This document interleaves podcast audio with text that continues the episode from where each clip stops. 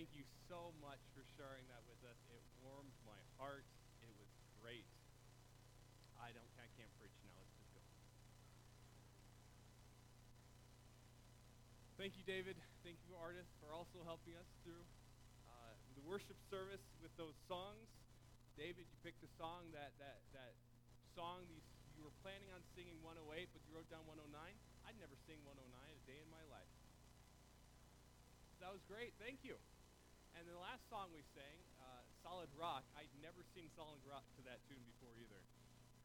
So this is good. It, the Bible says, sing to the Lord a new song. And we got to do that this morning. So it was great. Uh, as I said, I appreciated the time I had at the conference. This past week, we had sessions about uh, culture change in a rural area because we know that in rural areas, people really don't like to change culture.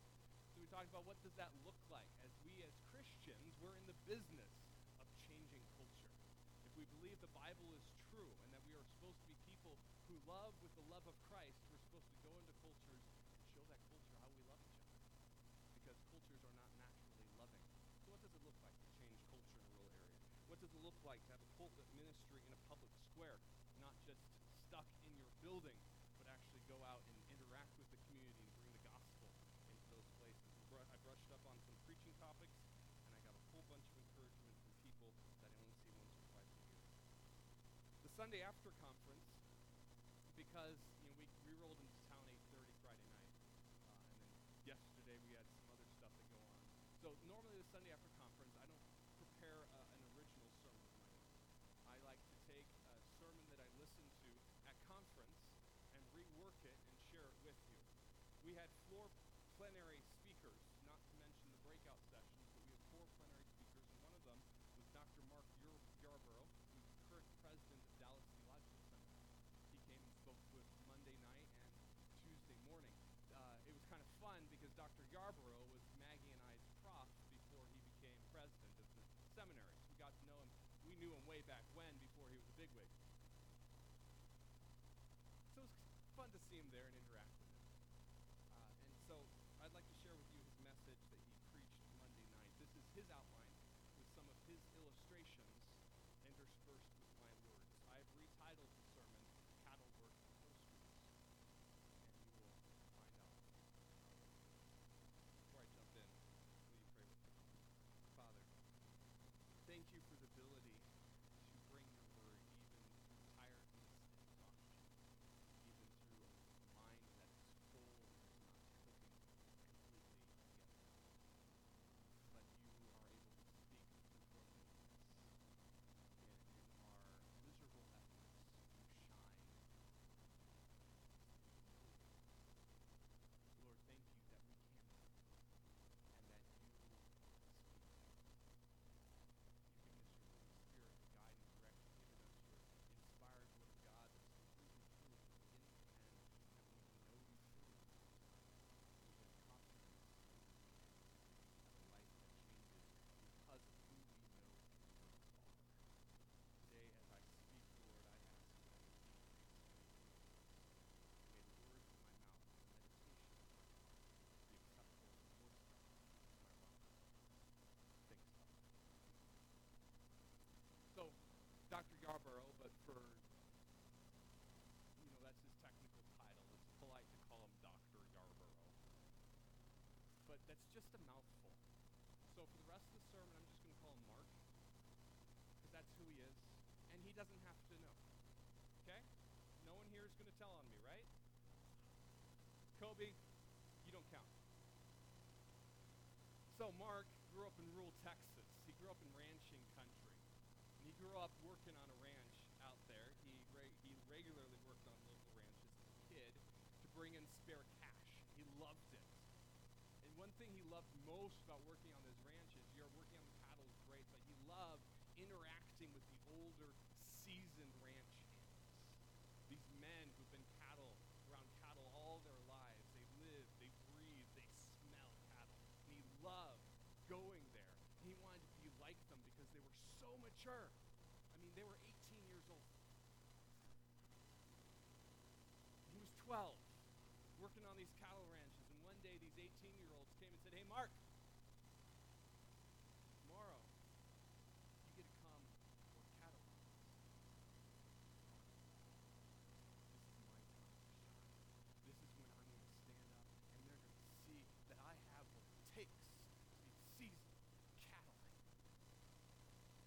So, he talks with them and they say, we'll give you two rules. You got two rules. You're going to work out. First rule is you wear your steel-toed boots. Not your regular boots, wear your steel-toed boots. Second rule, don't get back into the corner. Do those two things, you'll be fine. So, morning comes. He's packing his bag for his big day at the big cow hand. He puts his clothes on. He gets his overalls on him without a shirt because he's a 12 year old boy and he wants to show off the muscles that he's been working in his 12 year old body. He lays out his boots and he looks at them. He sees his steel toed boots, he sees his regular boots. He says, Huh, they tell me where the steel toed boots. Those are big, those are funky, those ain't as pretty. And I sure can't show off all my moves as well as these other cowboy boots I got. He chucks the steel toed boots, put on his cowboy boots, and he's ready. Grabs his bag, goes off to work cattle with these 18 year olds. There's a whole bunch of people back there. There. There's no sound going through their home. That is sad. Well, I'll tell you what happened.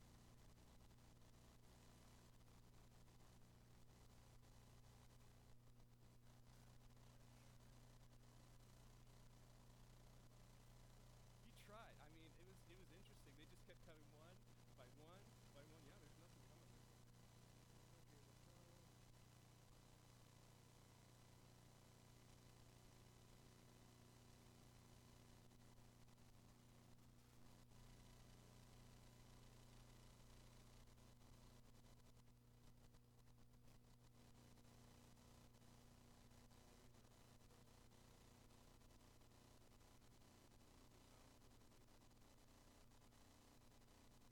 Okay, we'll try.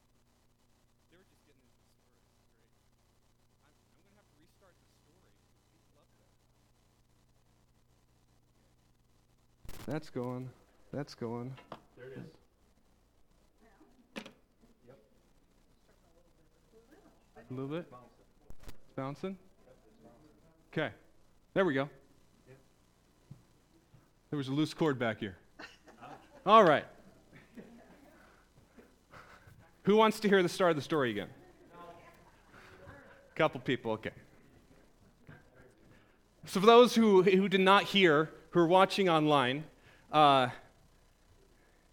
so this is, a, this is a sermon that's been reworked from Dr. Mark Yarbrough, who's the president of Dallas Theological Seminary, spoke at the conference. They're now caught up. Uh, he was invited as a 12 year old to go work cattle with a bunch of 18 year olds on a ranch in Texas, and they told him two rules wear steel toed boots, don't get backed into a corner. Morning comes, he puts on his overalls without a shirt because he's cool.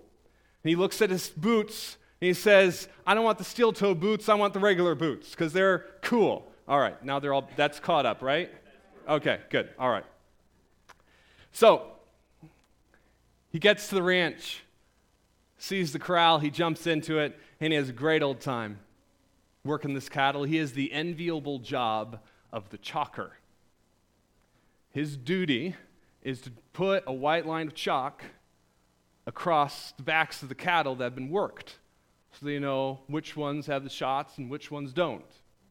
And he is jumping around the corral. He's chalking things front ways. He's chalking them across his back. He's showing all these 18 year olds how cool he is and how suave and how smooth the cattleman he is, so they'll make sure that he, they keep calling him back. The whole day goes great as he shows off all his moves. Toward the end of the day, he's getting tired. He's in there with the cattle. He's standing there looking to see, okay, which cattle does he need to swipe next? And this one cow comes up, steps down, right on one boot.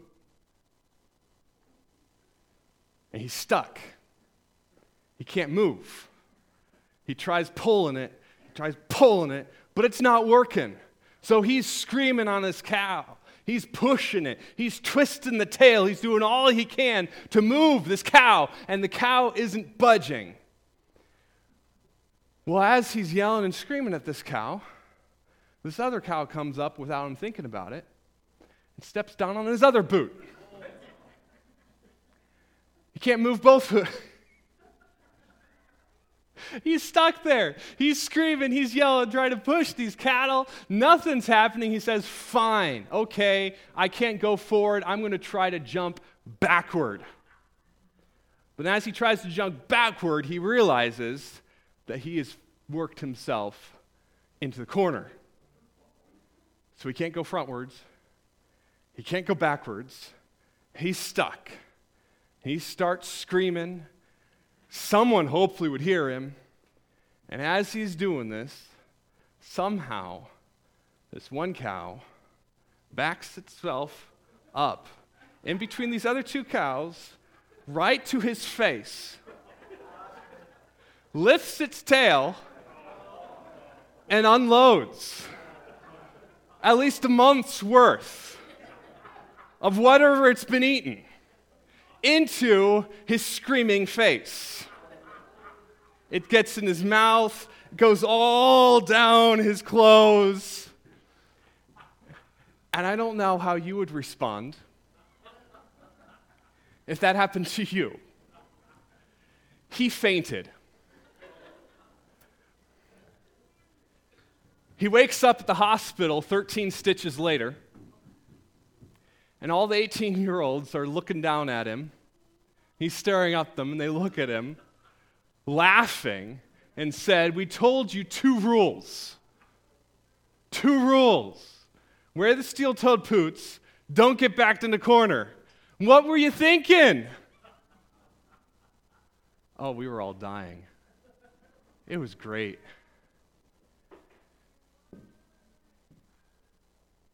Today, we're talking about how easily it is for humans to forget things. Sometimes there are basic rules for us to remember, basic facts about life for us to keep in our head. But even though they are basic, and even though we know they're going to make our lives so much easier, we completely forget it. The Israelites in our passage today knew two basic facts but they consistently forgot those two basic facts. First basic fact is who God is.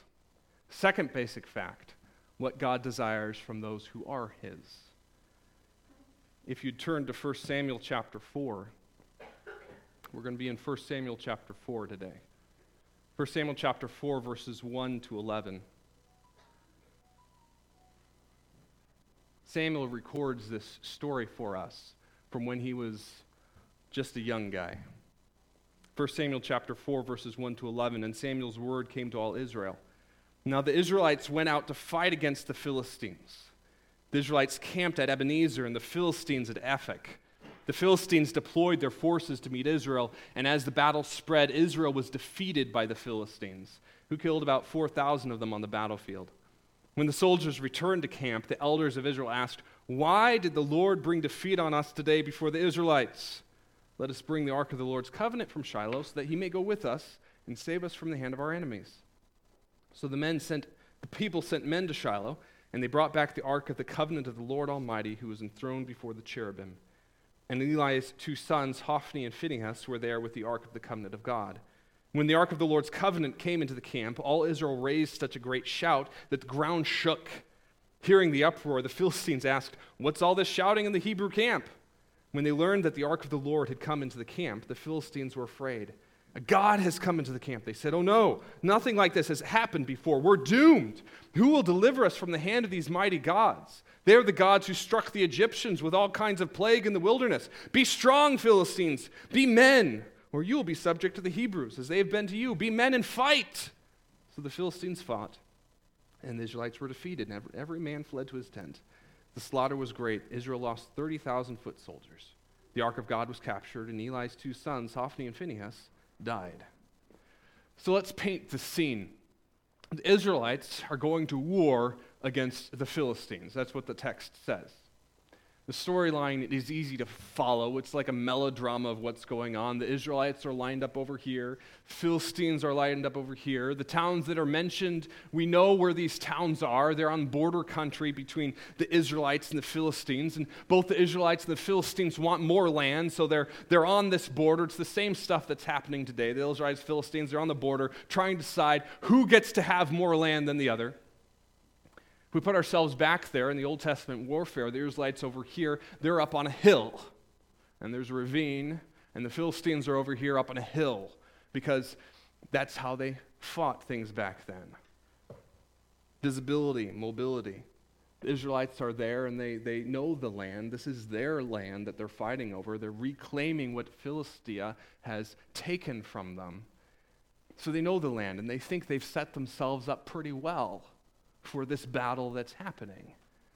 They've got the higher ground and they're going in. The Philistines have the harder task, and Israel has the one true God, and Philistines have all these fake gods. So if you, if you line up all the formula that Israel had, Israel should have won this battle. Should have. But they're slaughtered.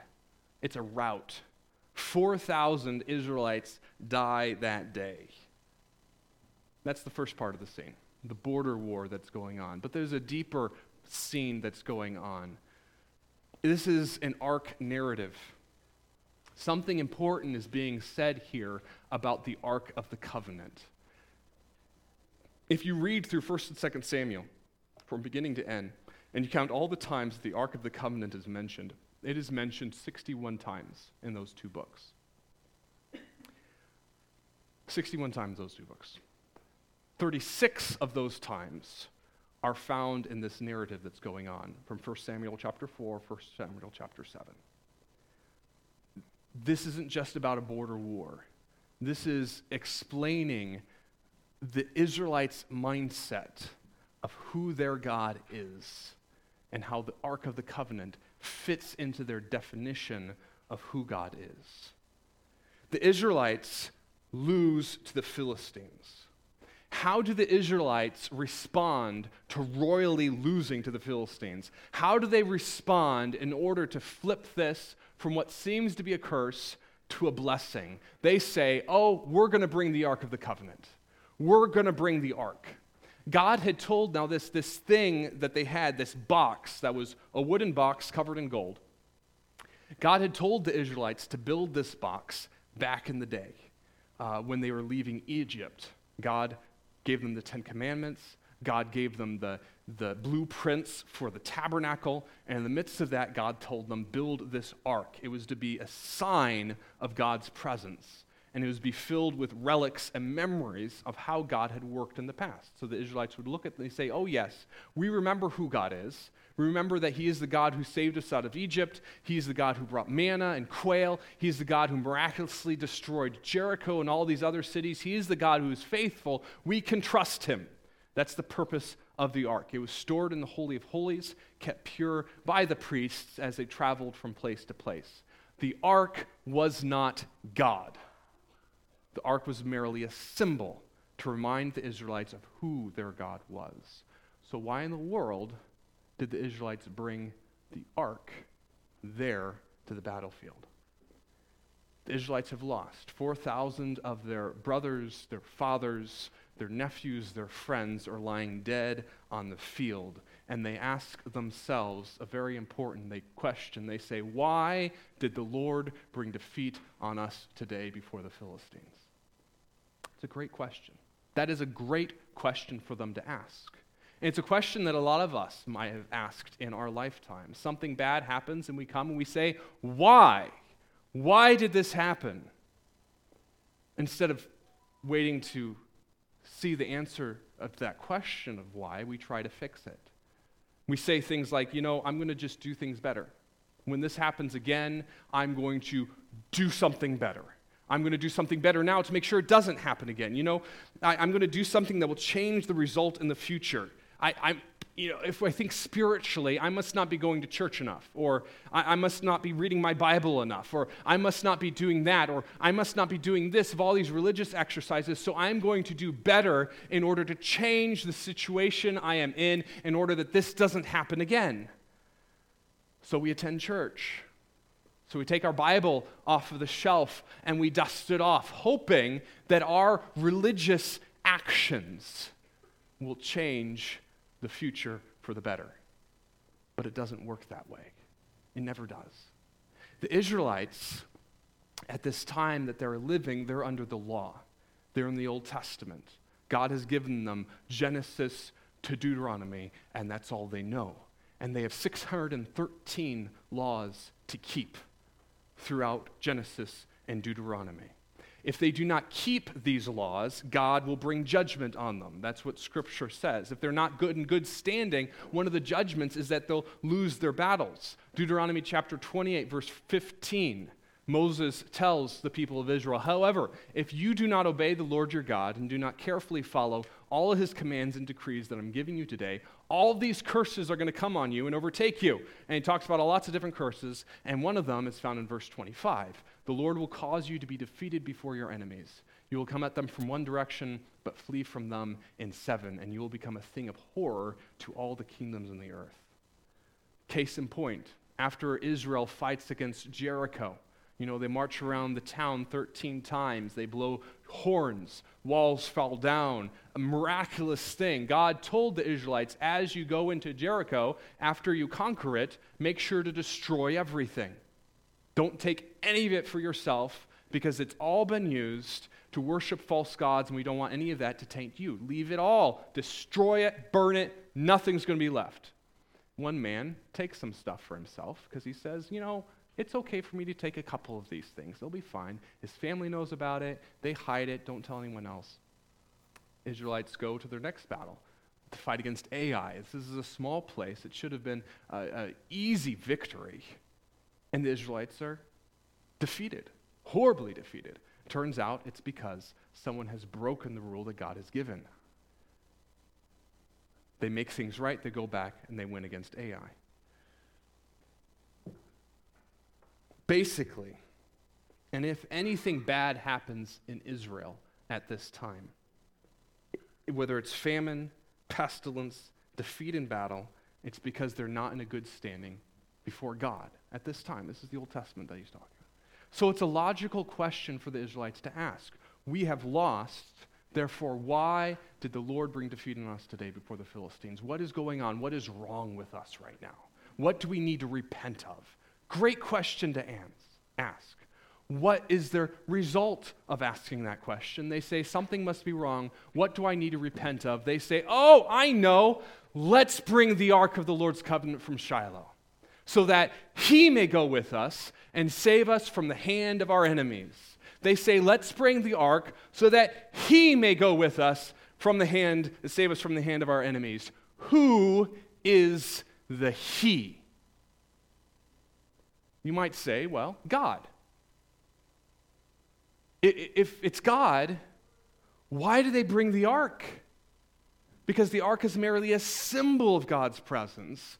God is not there in the ark. Many translations actually say, so that it may go with us and save us from the hand of our enemies because that is actually the, the syntax of the passage. They're saying, hey, let, something's wrong with our spiritually. God has disciplining us. Therefore, let's bring the ark so that it will go with us and it will save us from the hand of our enemies. The Israelites want the ark because they say, if we have the ark with us, therefore we have God with us because God is the ark. They forget the most basic fact in the world of who God is. God is bigger than anything that represents his presence. The ark just symbolizes his presence. It's just it was to remind the Israelites of God's faithfulness and who he was and what he has done in the past. God is so much bigger than an ark. You know, we're very privileged people here, those of us who've placed our faith in Jesus Christ. Peter writes about us in 1 Peter chapter 2 verses 9 to 10. He says, "But you are a chosen people, a royal priesthood, a holy nation, God's special possession, that you may declare the praises of him who called you out of darkness into his wonderful light." Once you were not a people, but now you are the people of God. Once you had not received mercy, but now you have received mercy. It's an awesome thing to be part of the chosen people, God's special possession. We get to know, we get to have a personal relationship with our Creator. We get to know Him just as we are known by Him. Whenever something bad happens, life slaps us across the face, someone something painful happens, we get to come before the throne as the author of Hebrews writes in Hebrews chapter 4 verse 16. Let us then approach God's throne of grace with confidence so that we may receive mercy and find grace to help in our time of need. Any conflict, any problem that comes to us is an opportunity for us to turn to our creator and savior and trust him. So how big is our God? How big is our God? As we live, go through life, is our view of God as this cosmic being who created the heavens and the earth and holds everything together by his power. Is that who our God is? Or, is, or have we put our God in a wooden box like the Israelites did and say, This is our God? And we're going to bring our God wherever we want to, like this talisman, like this token, so this will do whatever we want him to do. Do we look at the Bible and say, this is our God? Do we look at church and say, This is our God? Do we look at religious rituals and say, This is our God? Kenneth Chafin said this having the paraphernalia of God and having God are not the same thing. There are a lot of people who have the paraphernalia of God, but they don't have Him. The Israelites forgot who God was. The Israelites forgot basic fact number two. What does God desire from those who are His? God wants a life change that starts from a heart change. If we truly understand who God is, how we live in this world is going to change without a beyond a doubt. If we truly understand who God is. So, looking at the text, who has a better understanding of who God is in this passage. Hey, David, I need you to be good for mommy. Okay. Thank you. Looking at this text, who has a better understanding of who God is? 1 Samuel chapter 4, verses 3 to 9. The soldiers returned to camp, and the elders of Israel asked, Why did the Lord bring defeat on us today before the Philistines? Let us bring the ark of the Lord's covenant from Shiloh so that he may go with us and save us from the hand of our enemies. So the people sent men to Shiloh, and they brought back the ark of the covenant of the Lord Almighty, who was enthroned between the cherubim. And Eli's two sons, Hophni and Phinehas, were there with the ark of the covenant of God. When the ark of the Lord's covenant came into the camp, all Israel raised such a great shout that the ground shook. Hearing the uproar, the Philistines asked, What's all this shouting in the Hebrew camp? And when they learned that the ark of the Lord had come into the camp, the Philistines were afraid a God has come into the camp. They said, Oh no, nothing like this has happened before. We're doomed. Who will deliver us from the hand of these mighty gods? They are the gods who struck the Egyptians with all kinds of plagues in the wilderness. Be strong, Philistines. Be men, or you'll be subject to the Hebrews as they've been to you. Be men and fight. The Israelites said, Something happened. Therefore, we need help. Let's bring God into the camp. So they haul this wooden box into the camp and say, This is our God. He is here. Now we're fine.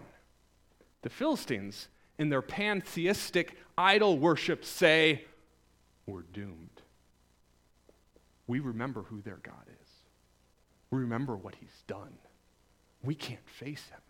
Philistines, be men. We're going to die in, before him, but let's die like men in this story who had a better understanding of who God was? The Philistines did.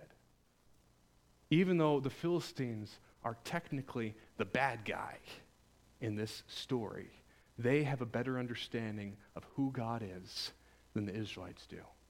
They present what God desires from his people. They show a broken and humble heart and say, Before this God, we can do nothing. They don't follow through, they fight against God's people, but at least they're humbled by him, as opposed to the Israelites who want their God as a good luck charm. Years later, David is going to be king of Israel and he's going to commit adultery with Bathsheba. And he, he, Nathan comes and confronts him. And David sees God's holiness, and he is convicted that he has sinned against a holy God. And he writes in Psalm 51 and says in Psalm 51, 10 to 17, Create in me a pure heart, O God, and renew a steadfast spirit within me. Do not cast me from your presence or take your Holy Spirit from me. Restore to me the joy of your salvation and grant me a willing spirit to sustain me. Then I will teach transgressions your ways so that sinners will turn back to you. Deliver me from the guilt of bloodshed, O God, you who are God, my Savior, and my tongue will sing of your righteousness. Open my lips, Lord, my tongue will declare your praise. You do not delight in sacrifice, or I would bring it. You do not take pleasure in burnt offerings. My sacrifice, O God, is a broken spirit, a broken and contrite heart. You, God, will not despise realizing who God is, being humbled by it, and changing. That's the result that God looks for in us. So, do we present God with a broken and humble heart through our lives? The basic form of this presenting God with a broken and humble heart is at the moment of salvation. We see God for who He is, that He is a holy God that cannot have any sin near Him. And we realize that we are sinners and our sin separates us from God. And we realize that there is nothing we can do about it. We see God and we're humbled by it. We're broken by it. And we turn to Jesus as our only hope. And we say, I realize who you are, and I realize I am powerless to bring myself to you. Therefore, I bow myself and accept Jesus' work as my only hope. There are some of us who have never humbled ourselves before God. And we're still trying to work our way through salvation. We're still trying to work our way to heaven. We say, oh, if we just do these religious rituals, we can do it. I can do it. I can make God do what I want him to do. There's some of us say, oh, if I just pray these prayers, or if I just attend church enough, or if I, if I do these things, I can make my way to heaven. And God wants you to stop, to realize who you are and be broken and humbled by who He is, to give up your pride and come to Him. Do we present God with a broken and humble heart?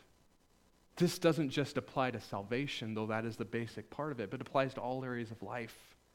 Everything that we do, if we are a follower of Jesus Christ, should be marked by a broken and humble heart. In farming, in ranching, during calving season and haying season, planting and harvesting, in our businesses, dealing with employees and coworkers do we present God with a broken and humble heart? And do people around us see that in us? One thing I was convicted about this past week as I was hearing the sermons that was given to me and the messages and the breakout sessions and my conversations with people is that how often I try to do life by myself. How often I try to do ministry and preaching by myself, saying, you know, I can do it, I am sufficient, when I'm not. I am not. It is impossible for me to live the life that God has called me to live apart from Him. I reflect on a rancher who once said, God's a better rancher than I am. So I'm going to trust him to do the ranching. So during calving season, while all these other co-workers, all those other ranchers were doing long hours trying to save their cattle and nurse their calves, he stayed inside with his family got full night's sleep because he said, God can do it better than I can. During haying season, he regularly attended church, volunteering at church. All, all the rest of his fellow ranchers were saying, No, we got to make hay while the, while the sun shines. But he said, No, God's a better rancher than I am. He is my priority. I'm going to live my life with this broken, humble heart, saying, He's got it. Realizing we can do nothing. Without God, we are nothing. Without God, we can do nothing. Well, Mark grew up, had a son. This was after they lived in ranching country. They're living in the city now. His son is four years old. Uh, and his son was a normal four year old boy, in that he, he liked to uh, play around, have a lot of fun, and do things that he probably shouldn't do. Well, one day, this four year old boy, while Mark was out teaching, this four year old boy turned their bathroom into a jungle gym. And he was having a grand old time. Uh, and he looked at the towel rod and said, I bet I can use that towel rod to run up on the wall and flip myself over. So he goes up, grabs the towel rod, swings himself on it, towel rod pulls out from the wall. And Mark has no idea how this happened, but turns out the son is on the ground with the bracket and sc- the screws of the towel rod through the bracket and into the toe of his son. And he showed us this x ray of, of that bracket and screws through the toe. Was quite something. I have no idea how it happened, but it's through the toe and, and part of the bone, too, through it, like directly through it. He gets taken to the hospital. Wife calls Mark up and says, Hey, we're going to the hospital because this is what's happened. Mark says, Say what? Which hospital? They go, walks in, sees his son lying there with the gown there. His son looks at him and says, Dad, I'm good. All these doctors are coming in to look at this toe because they had never seen anything like it either. Like all the doctors in the hospital are coming in and they're all conversing, trying to figure out what's happened with this and what they are to do because they can't just pull this screw out because it will mess up the toe even worse than what it is on how it is impaled it. They can't just pull it out. So they're trying to figure out what to do. And finally, they call the maintenance guy. maintenance guy comes in with a screwdriver. And Yarbrough looks at us and says, You know, I see all these doctors huddling around this maintenance guy. And he says, I hope that I don't get a bill from each one of these doctors when I could have just brought my son to Menards and it would just be fine. They explain the procedure. They're going to unscrew the bracket from the boy's foot. And as they're explaining this procedure to Mark, this four year old boy pops up and says, I need to talk to my dad. All the doctors leave immediately. Mark's there alone with his son. His son asks him three questions Dad, is this going to make me fast? Mark says, Well, You'll be faster without the bracket than with it. So, yes, it'll make you fast. Dad, is it going to hurt? Well, son, it'll hurt a little bit, but they'll give you some medicine and it'll make you feel better. Dad, do you trust them? I don't trust that guy.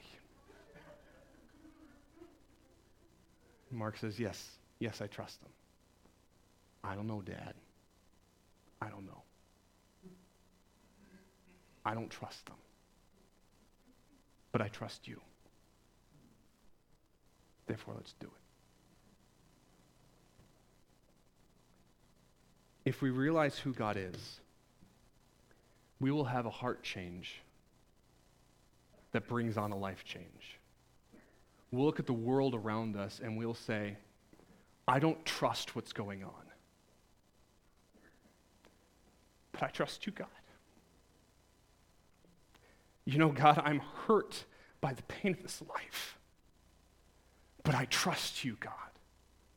I don't know what the next stage of life is going to be. I'm at this crossroads. I don't know what, how my body is going to get through this. I don't know how I'm going to make through this situation emotionally, but I trust you, God. I don't trust him, Dad, I trust you. Israelites didn't get this. They didn't. They saw their God as this box. The end of this passage is very, very anticlimactic. The Israelites said, We're going to bring God into camp, and so they bring this box. The Philistines say, God has entered the camp. We're doomed. Both sides go to battle. Both sides fought hard, and the Israelites are slaughtered. Philistines fought and the Israelites were defeated, and every man fled to his tent. The slaughter was very great. Israel lost 30,000 foot soldiers. The ark of God was captured, and Eli's two sons, Hophni and Phinehas, died. The Israelites needed to learn this lesson, but they didn't. That we were to trust God and we're going to present Him with a broken and humble heart instead of pride, thinking we know what needs to happen. And the Israelites don't get it. They need to be reminded over and over and over again. Have you ever studied the memory of a goldfish? Any of you ever studied the memory of goldfish? Kobe, you've studied the memory of goldfish? Three seconds. It is a popular conception that memory of the goldfish is from three to ten seconds. Unfortunately, Jacoby, that was a trick question. Because 60 years ago, they disproved that. Uh, but it, everyone talks about how the memory of goldfish is three to 10 seconds, and it makes for a great story. However, they have proven that the attention span, the, the memory of a bee, short term memory of a bee, is 2.5 seconds. And I'm wondering who is holding that stopwatch? If it has to do with food, they've got a longer memory, but their short term memory is 2.5 seconds. Chimpanzees, their memory is 20 seconds. Didn't know that, did you? If it has to do with food, it's longer, but the just memory short term is 20 seconds. No matter which animal you're talking about, whether it's the goldfish, if you want to persistent thinking that only has three seconds, or it's the bee or the chimpanzee or any of these other, like the hamster, horrible short term memory also. So often we are like these. We need to have the basics repeated over and over and over and over again, even though life tells us you know who God is. You know how we're supposed to present ourselves to Him. But over and over, we don't. But these basic facts are important because the faithfulness of our life and ministry is based upon our view of Him and how we live according to Him. So will we remember? Will you pray with me? Father, thank you for your faithfulness. Thank you for being the God who did everything possible that we might know you and be known by you for realizing that we could not do anything to bring ourselves to you, so you sent your Son, Jesus, to come to earth and die, that everyone who humbles himself before you and accepts you as their only Savior, gives up, and follows you, will be saved. And we can have confidence in that, and we can know that you are trustworthy, that we are your people, and you do things well for us. And though we don't trust any of the world, we can trust you and say, I will follow you. Lord, help us to be people who confess that and live that every single day. Thanks, Father. Amen.